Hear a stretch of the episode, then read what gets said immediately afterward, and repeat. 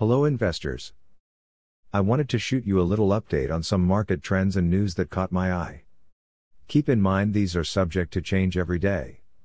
The financial markets are very overreactive. Any slight news can destroy the thoughts here.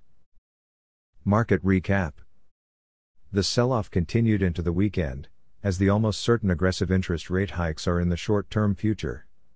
This marks the third week in a row that Dollar SPY and NASDAQ have shown a downtrend. With the interest rates aside, there were some wild earnings reports this week. Netflix, dollar NFLX, price drilled down 25% after the earnings report showed it was the first time in 10 years that the company has lost subscribers. What does this say about all the other streaming service earnings coming up? Even after the tough sell off to end last week, futures are bloody. Week ahead. We are approaching the big week in earnings season. Some megacap and large cap companies are expected to report this week. Is growth already priced in? Not much is happening other than big earnings. Earnings this week. Tuesday, Google. Tuesday, Microsoft. Wednesday, Facebook. Thursday, Apple. Thursday, Amazon.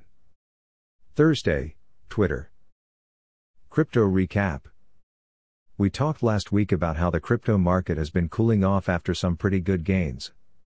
I am a firm believer on taking profits and trimming into strength. While this cool down is happening, you could be waiting for a bottom, or dollar cost averaging in your favorite coins. Last week, Dollar TRON announced a new stablecoin on their ecosystem with the ticker dollar $USDD. Who would have guessed this would be the year of algorithmic stablecoin battles? Dollar Near still has rumors swirling of their stablecoin being dropped within the next few weeks. If this does happen for Dollar Near, and they really do allow 20% APY, you can expect volume to flow into the ecosystem. One coin that is still blowing my mind, Dollar Ape. We got into Dollar Ape at $10, but this project feels like you just need more. It's hard for me to bet against Yuga Labs on anything, anymore. Smart Money also agrees. Have a great week, and let's make some money.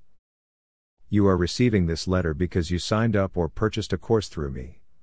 Feel free to unsubscribe if you do not find this valuable. Nothing in this email is intended to be financial advice. Always do your own research.